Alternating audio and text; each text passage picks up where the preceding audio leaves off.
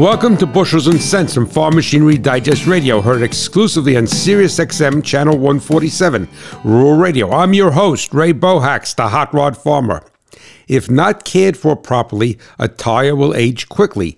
Signs of premature aging are often not easily detected, but will eventually lead to cracking, especially of the sidewall and between the tread or lugs.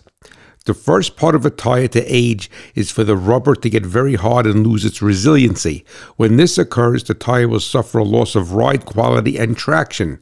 To keep a tire young, it needs to be kept out of the sun and not allowed to get too hot, as would occur in a closed shed. Also, it must be exercised to release the oils to keep it pliable. And never forget, it is not what you make, but what you keep that counts.